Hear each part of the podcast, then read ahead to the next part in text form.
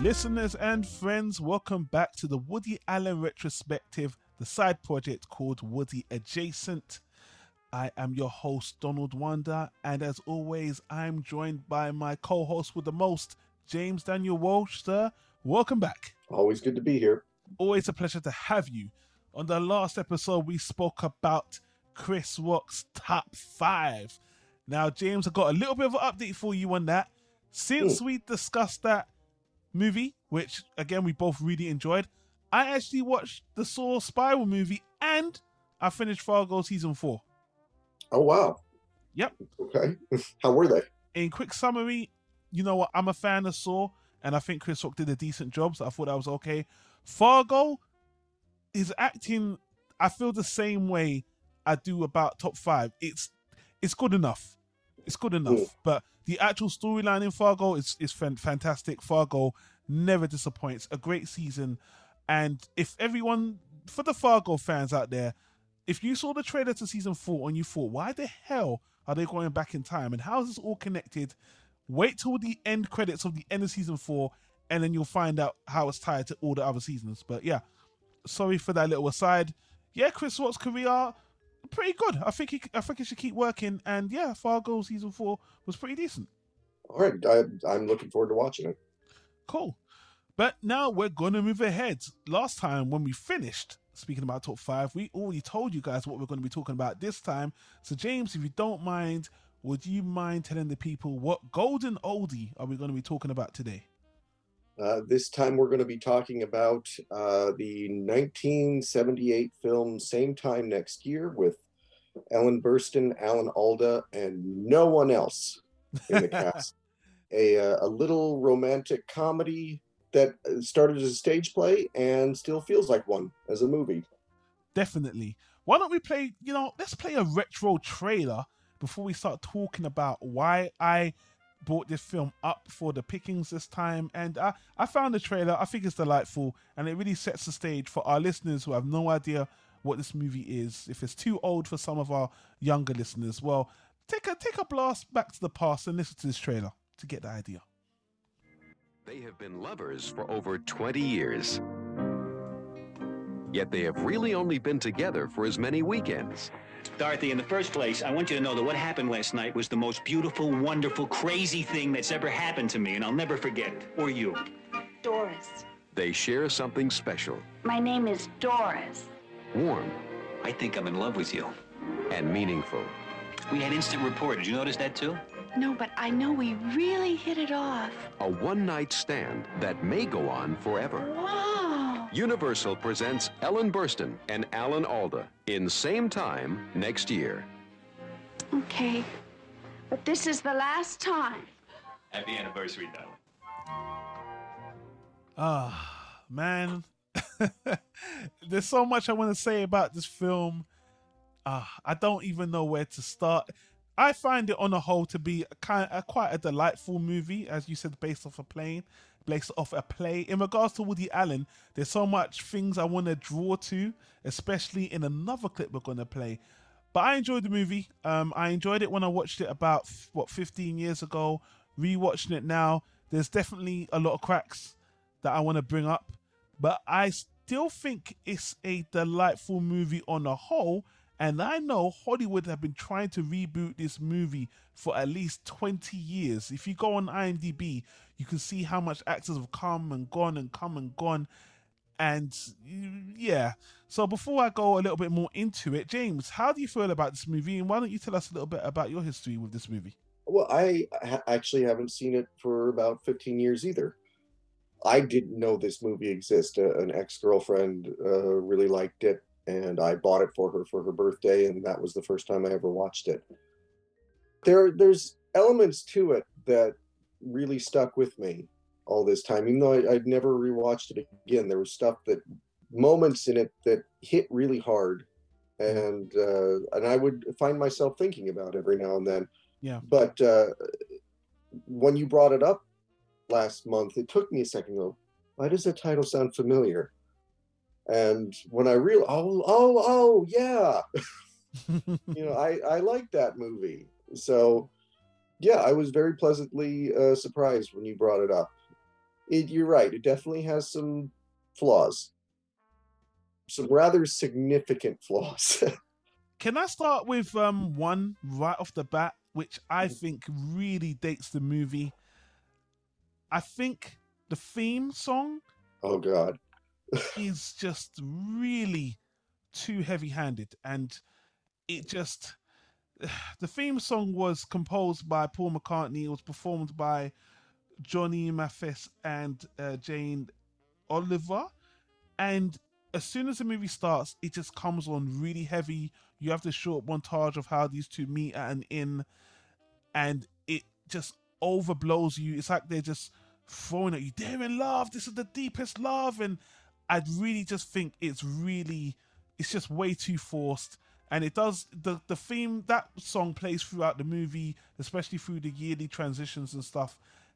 And I just that's I think this one element really is just doesn't work as well and really ages the movie. And it's actually my main gripe with the movie. I just think the song choice isn't great. It's executed too heavy-handedly, and it just it's very corny. I, I don't like anything about those transitions. Least of all the song. The song is it's not just that it's heavy handed, it's a bad song. and I mean well, we'll get into the transitions later on, I'm sure, but like well I, I literally laughed out loud when the song is playing kind of into the last transition and you know they show these little they show photos to show like the passage of time things that happen in the culture and politics and stuff and the song is playing and there's c3po and r2d2 Yeah. and i just started laughing it it was it just felt so ridiculous Yeah. It's a shame. It's a shame. Mhm. But um getting to Alan Alda and um, Ellen Burstyn, I think they're great. Now, talking about the Woody Allen effect. Now, Alan Alda is already a Woody Allen alumni. He's been in a few of his, you know, most signature movies. Um I feel like he is that character, that super neurotic character. But I do feel it's different where I think his neurotism, neuro, neurot, I don't even know how to say this word. his Yeah. neurosis or neurosis is just a little bit more aggressive than than Woody Allen would have played it.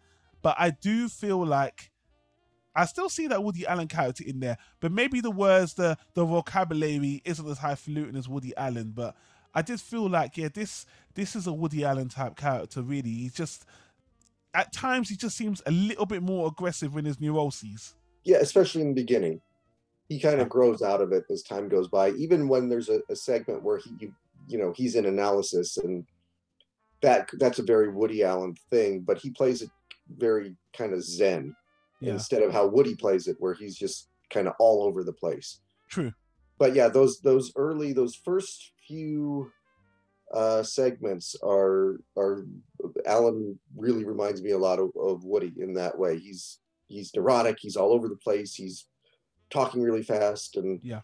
uh definitely i i could definitely see like i don't know how woody and alan alda met but i could definitely see woody having seen this and saying i want that guy for one of my movies Yeah. Ellen Burstyn is fantastic. She won a Golden Globe for this performance. And I guess the only thing that jars me about this on a rewatch is her character development is I want to call it drastic if you look at it at the way time develops over the movie, which is fine. It just seems like an A to Z. It makes her more interesting. In terms of her as an actor, her execution, I think it- she was absolutely great. You know, Alan Alda does develop, as you said, a second, uh, especially through the second half, more. Well, not more, but he becomes more enjoyable and more laid back. But there was something you love seeing this transition with Ellen Burstyn, especially. It's like every time you see her, she's a, a different type of character, you know. But just looking at it in retrospect, watching it a second time, it feels kind of like a bit like a cartoon.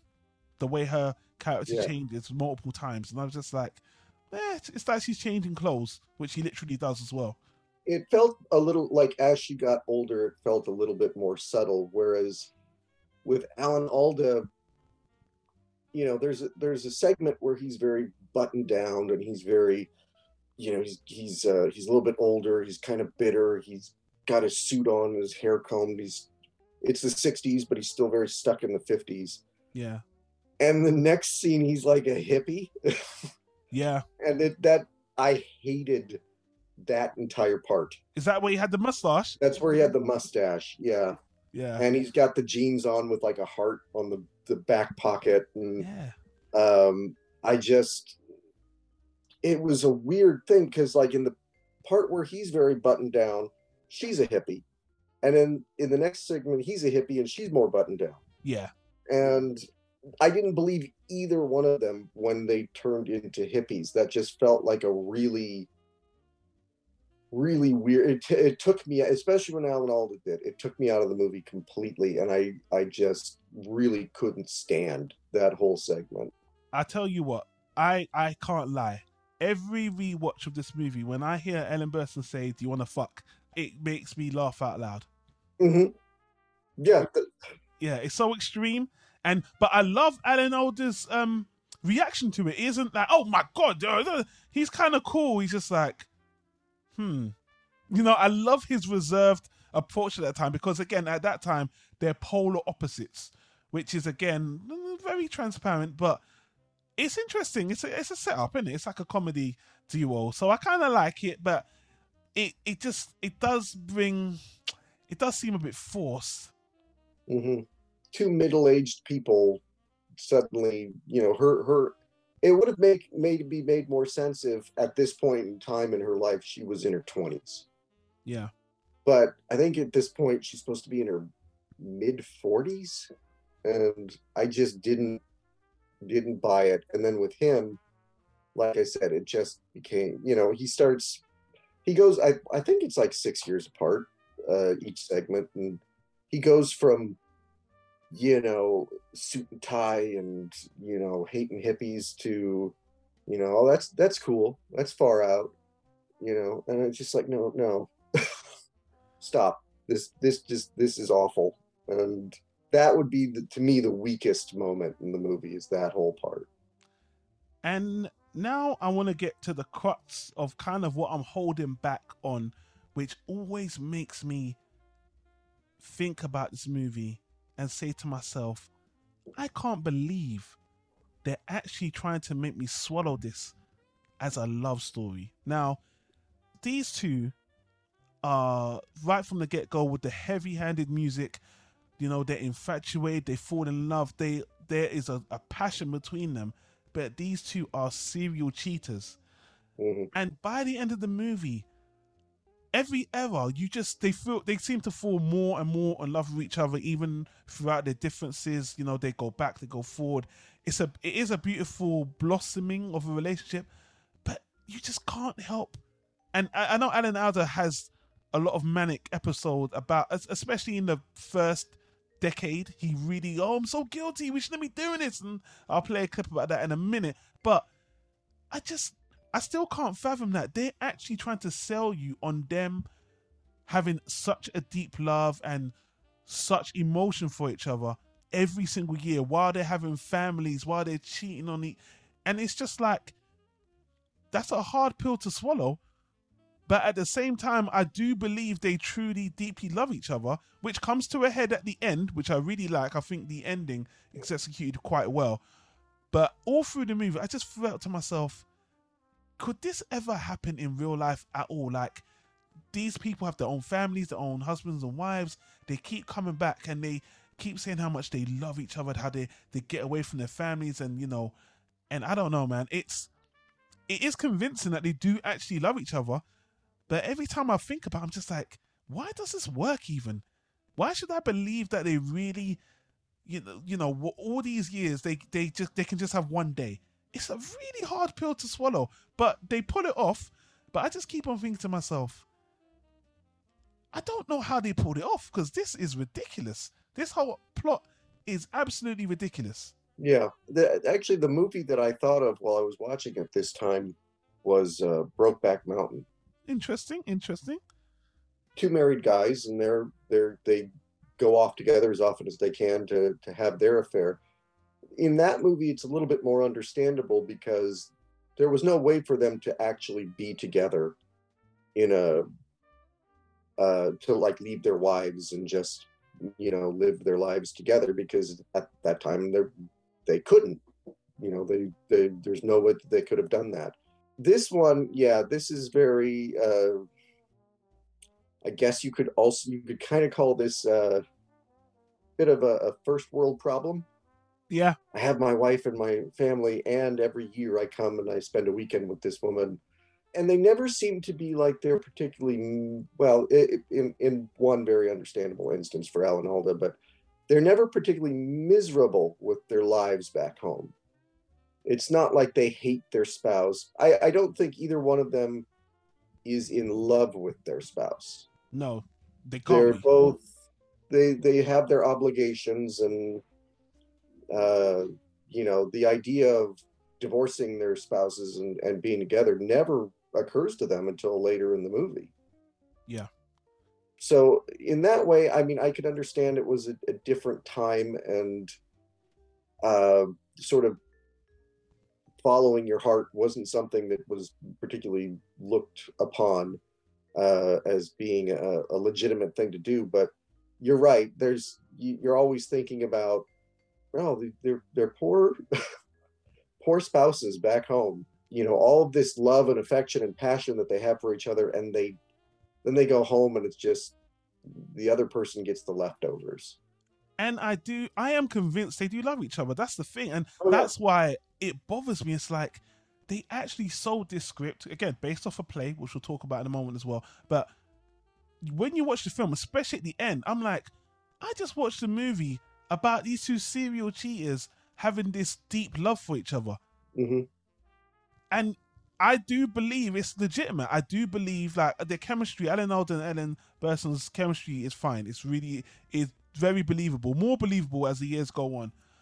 But the last shot you see them, you know, sitting on, uh, standing on a on um, on a ridge, beautiful sunshine, like any other romantic movie of two lovers getting together, but they are cheaters. It's really surreal and in a way, I really commend the movie. Like, wow, you guys really sold me. I don't think I've ever seen a movie where I am rooting for these, you know, scumbags. Really.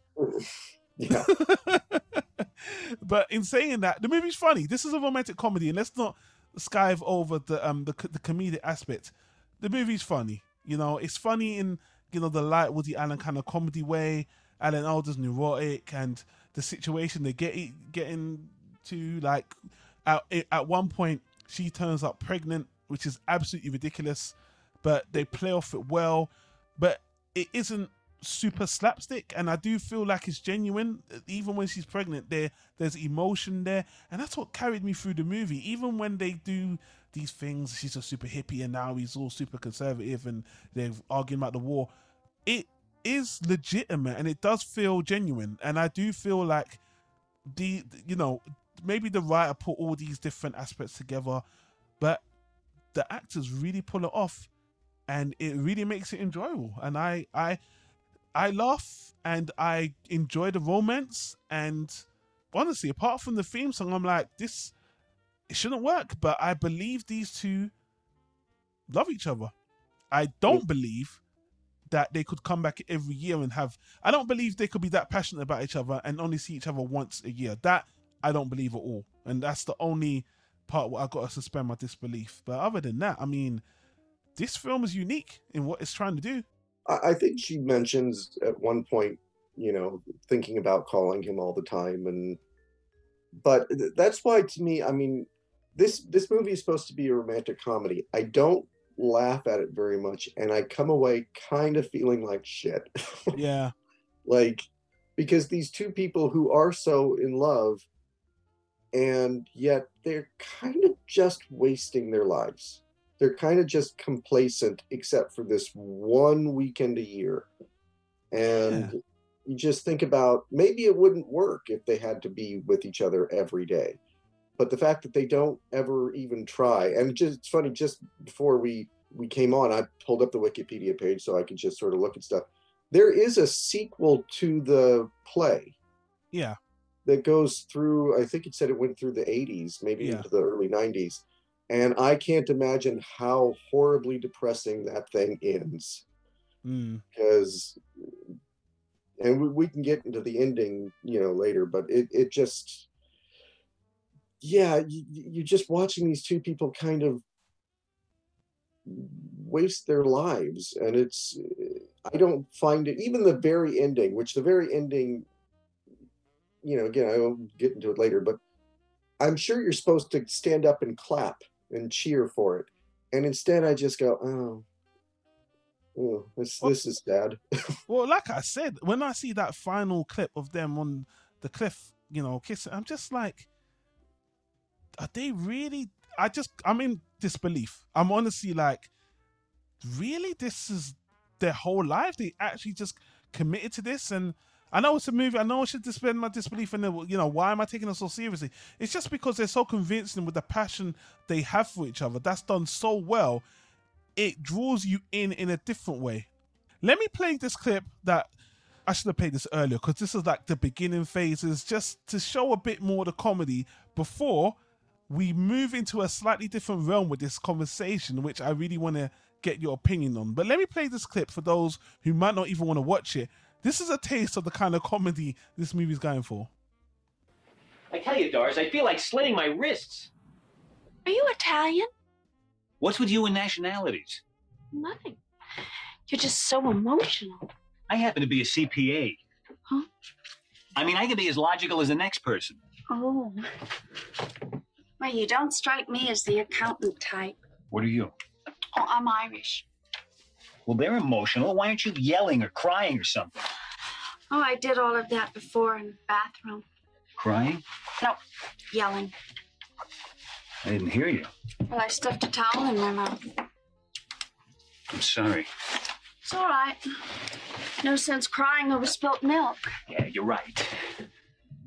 We feel so terrible? Because we're two decent, honest people, and this thing is tearing us apart. I mean, I know it wasn't our fault, but I. I keep seeing the faces of my children and the look of betrayal in their eyes. I keep thinking about my marriage vows, the trust my wife has placed in me, and all the experiences we've shared together. And you know the worst part of it all? What? While I'm thinking all this, I have this fantastic heart on. I really wish you hadn't said that. I'm sorry. I just think we should be totally honest with each other. I mean, there's a few lines like that which is uh, are genuinely funny, and I mm-hmm. really love the back and forth dialogue that they have. It's just, it's it's just so strange to me. Even we watch now, like they, I mean, there. I think in the second era when they come back and she's got blonde hair, they go to dinner, and they are just so passionate in lust with each other. They don't even have dinner. They just go straight to have sex Mhm. which that scene is executed really well. I can tell that they're. Re- I think those two sell that so so well, and even though that kind of goes sideways, and then Alan Alda leaves because of the guilt, but then he comes back. You know, watching it is a roller coaster, and again, you're watching it in this. You know, it's set up as a drama, like a stage play. You're only in this in. There's only like two or three places they go to, but they they carry the movie. It's funny it's romantic and by the end you just I, I still can't i still am just in a bit of disbelief that does a does a relationship can two people do this that really love each other forget about the guilt aspect and what they're doing to their partners just stay away from each other for that long even Mm. in the movie when you when you act this well it just makes me confused Well, and there's that one line that from that clip you just played where Alan Alda says, "I know it's not our fault." Really? I mean, whose fault is it? How did this happen? Uh, did you trip? I think that's why, to me, I mean, I I can believe that these two people, especially during that time, I mean, it was. I think it starts in what fifty two. And yeah about that again like if if he divorced his wife she takes the kids he doesn't see them anymore his job probably fires him it's a time when him doing that wasn't an option and so meeting ellen burstyn and having this sort of passion and this is something that that's for me and something that I can be we can be selfish about and we can have this one weekend where we can kind of be the people that we wish we were. That's all great. I don't know that it's sustainable.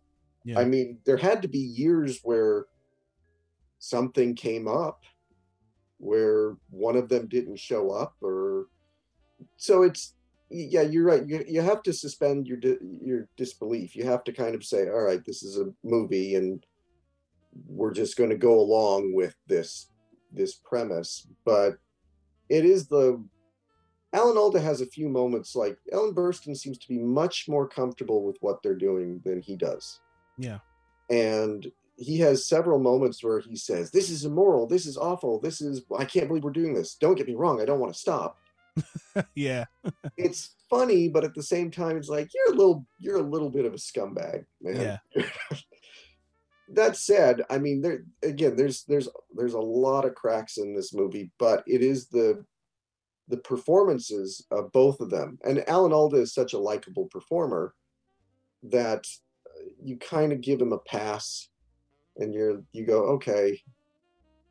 And and especially i mean the uh the moment when um he reveals that to her they- they're having a fight about politics and re- he reveals to her that his son was killed in vietnam Yeah. which is my favorite scene in the movie even though i don't like that she's turned into a hippie but you, you see how he he's able to compartmentalize things and he's able to really uh, he talks about how he hasn't even cried for his son Yeah.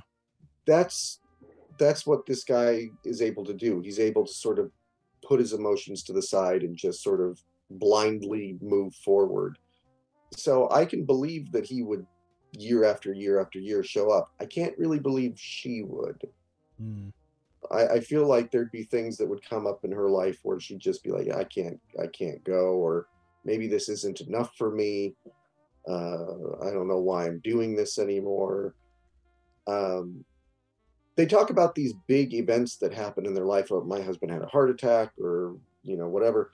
They never seem to happen on that weekend. There's never a like, I can't make it because of this. They are always able to show up, and uh, but again, you kind of just gotta you kind of just gotta go with it. Well, I like the fact the phone rang. His daughter called one time, and when she had her businesses, there her assistant was calling. I know they could have done more to make it realistic. And guys, listening, I I am putting it in context. We're we're talking, you know, forty years in the future. So again, the movie could be made real in so many ways. Which is my next question, James. I actually, the concept is so hard to swallow. I really want to see someone attempt to do it in 2021.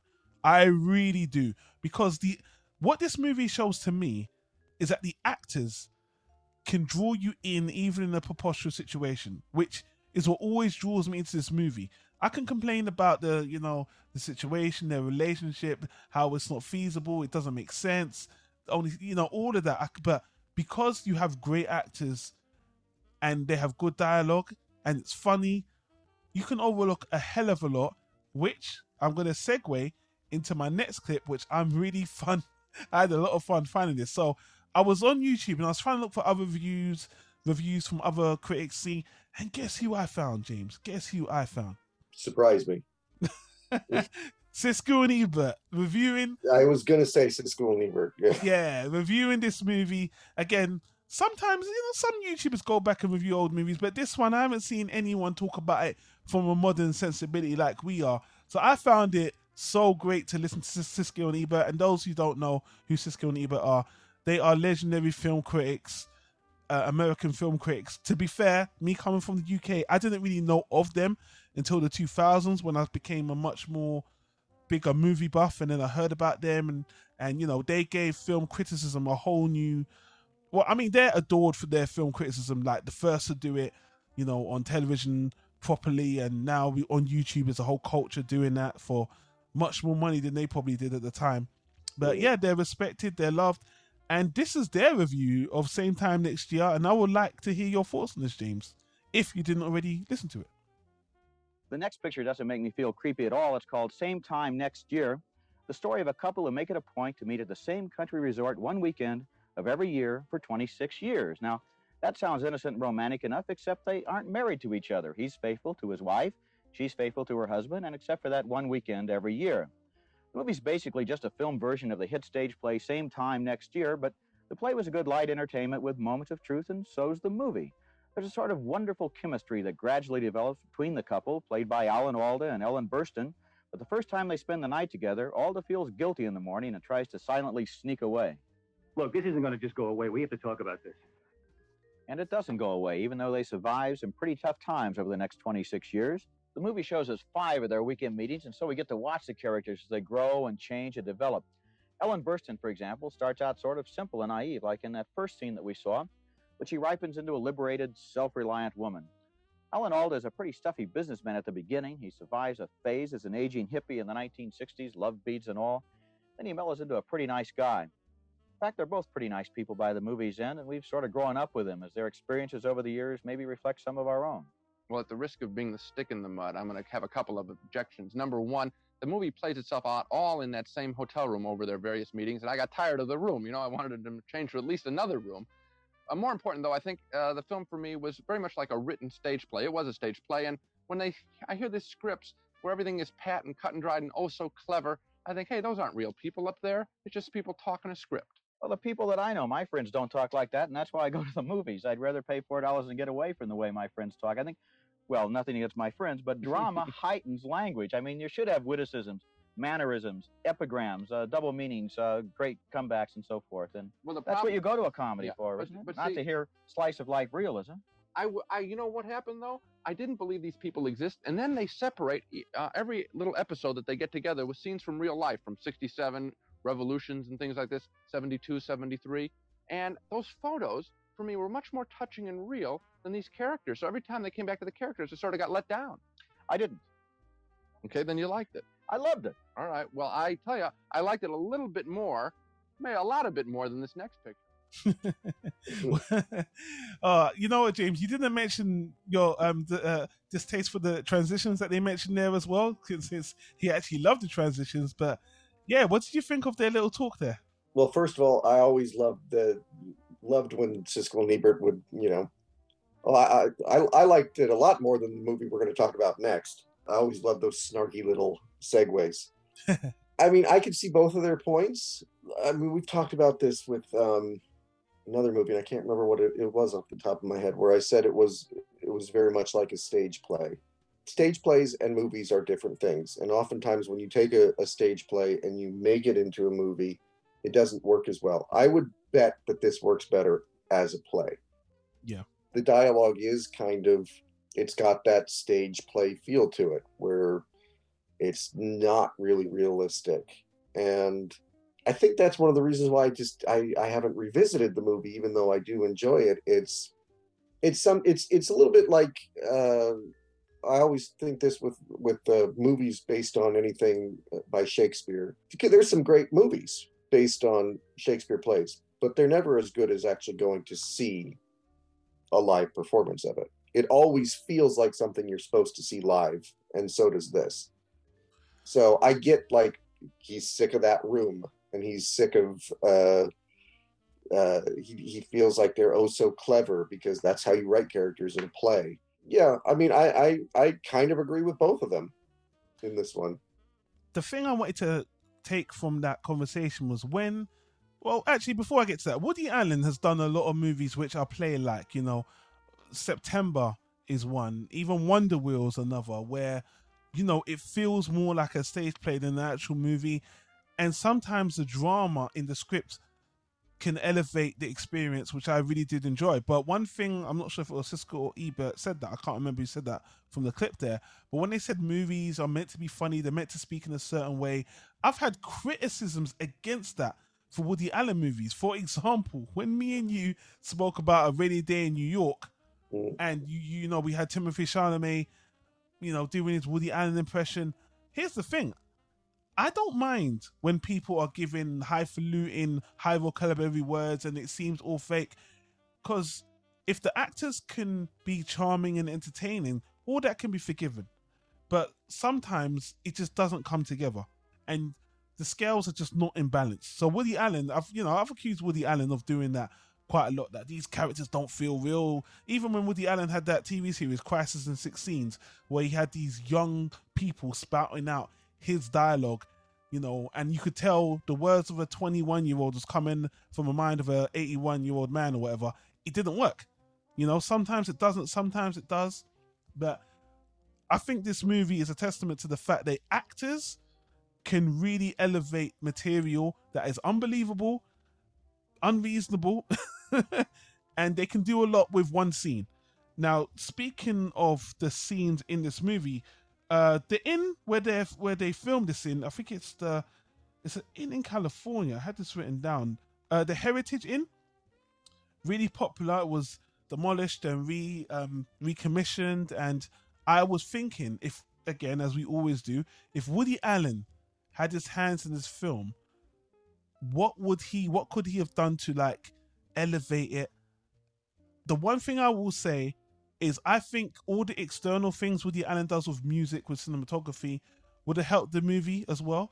But because he's done movies like this, aka Wonder Wheel September, I'm I mean, if he goes more of the Ingmar Bergman drum dramatic side as well, I don't know how much more he could have elevated this, but I do think it would have been just looking at it from face value. I think it could have been a lot more visually interesting, even for a movie made in the late eighties. I mean, sorry, the late seventies. Well, I'm I'm now imagining exactly what it would be. There, whether he went more comedy or more Ingmar Bergman, it would Yeah. be Diane Keaton in 1978 Hmm. playing that part.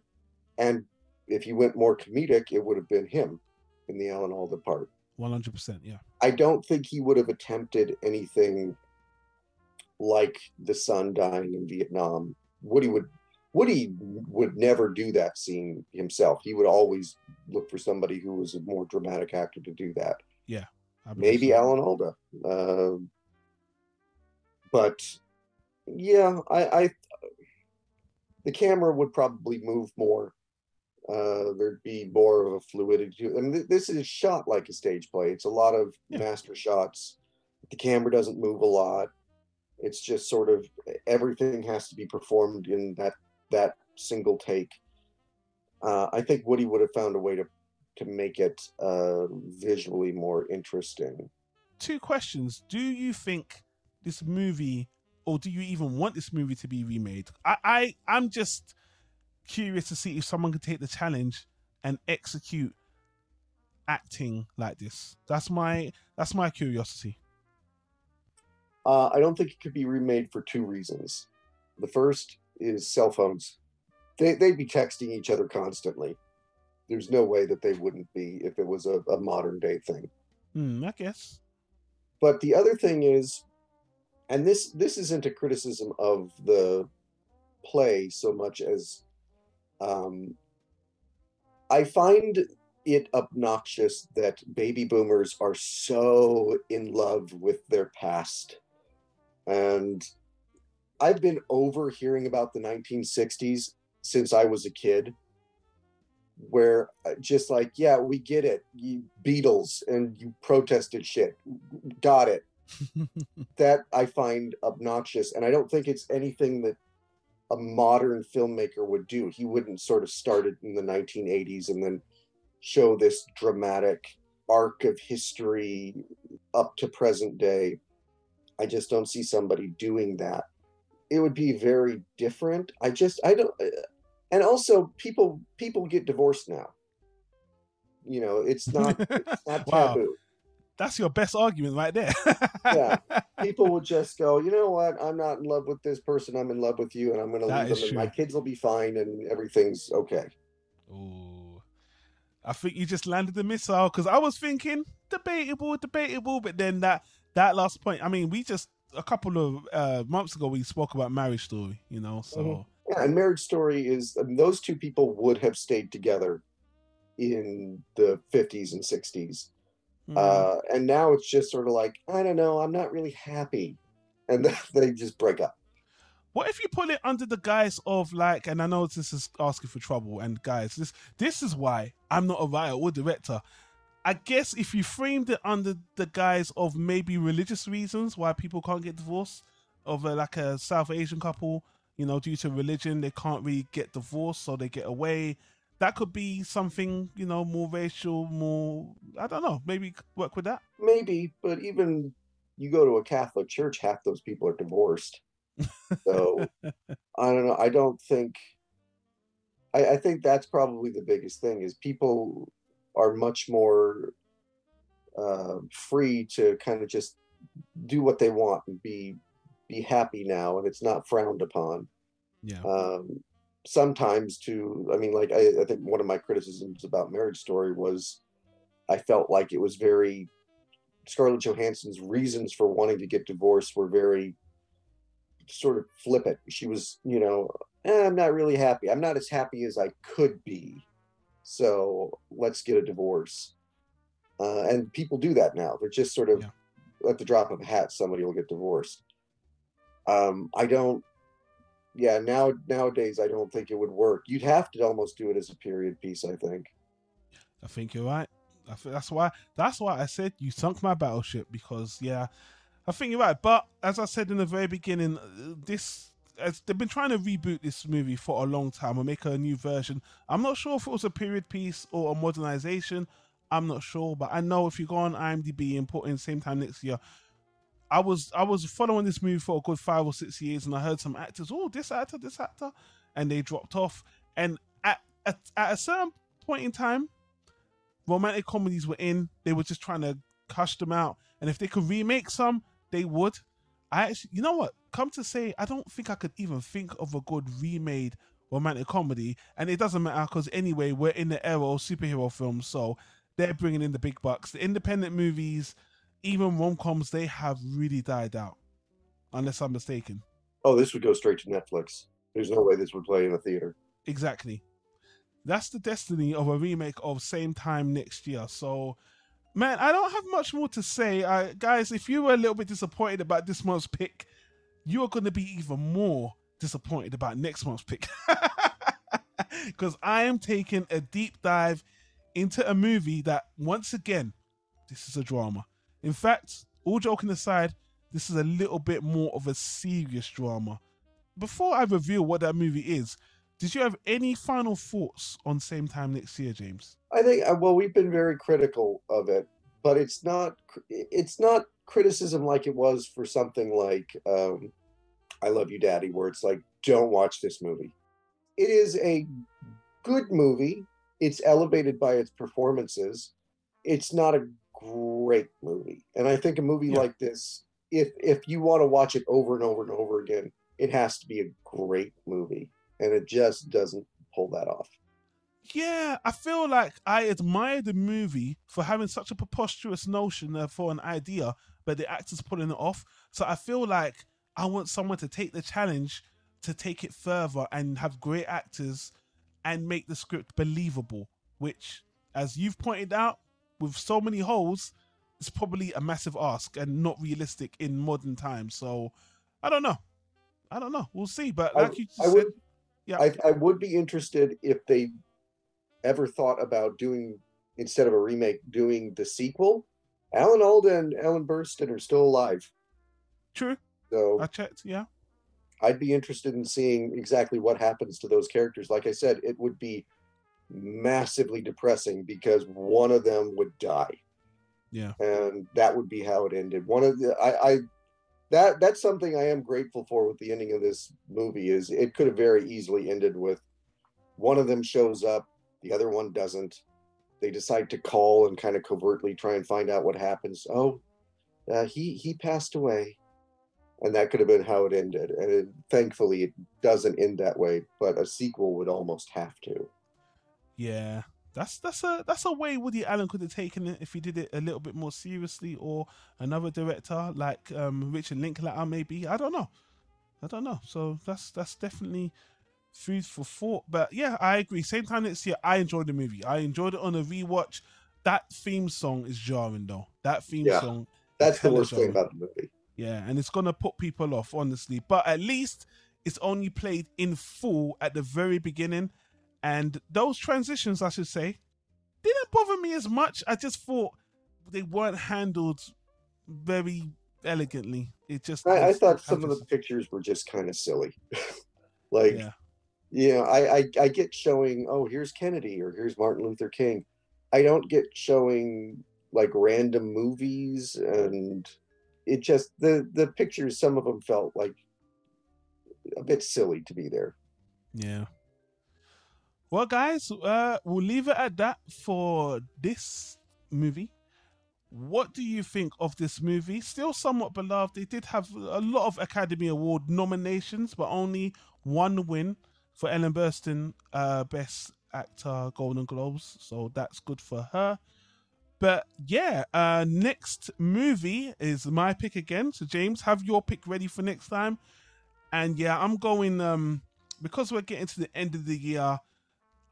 I'm gonna I'm gonna go down a little bit of a more of a serious movie, of a, a serious route, and I'm gonna name the movie. And honestly, I think like zero point zero point one percent of our audience have seen it or heard of it, and I don't think you can even stream it. It's a 1997 movie called Bliss.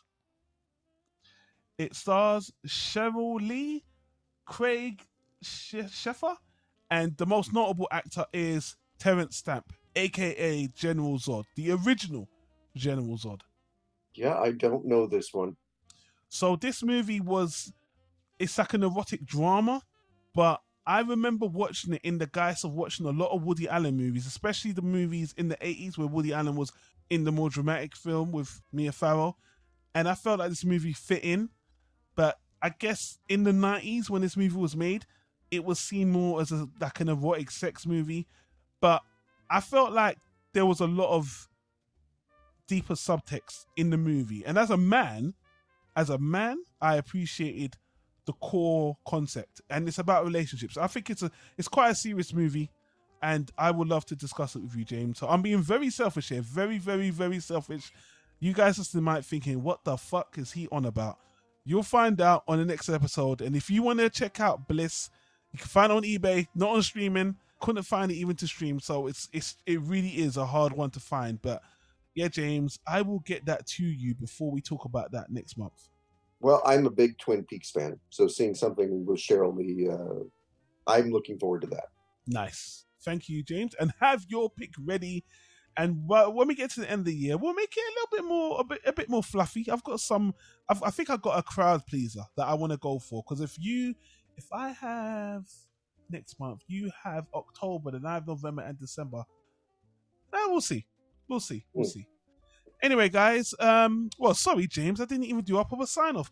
James, if the, if the people want to find you, where can they find and contact you, sir? Uh, they can find my books on Amazon, and you can always find me at manic-expression.com. Thank you, James. Those links will be in the description as always. I want to give another shout out to our good old buddy over the Woody Allen pages. His podcast, I believe it just wrapped up season one.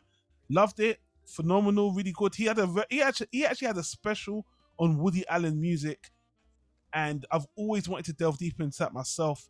But that man's got the research, so guys, please check that out. And I'm always gonna cross promote. And in fact, we got re- actually uh, I can't remember these guys. I got reached out by the other Woody Allen podcast out there. The guys that are doing it in Japan, I believe. They actually want to do some kind of uh, collaboration. I'm going to give them a shout out. In saying that, I didn't even get their podcast name. I'm going to edit it in here. It's the What Would He Do podcast from Hong Kong, made by William Elvin. Check those guys out. I'll put the link to their podcast down below. And yeah, guys, thanks for listening. Uh, thanks for subscribing. We'll see you on the next recording, guys. Stay safe.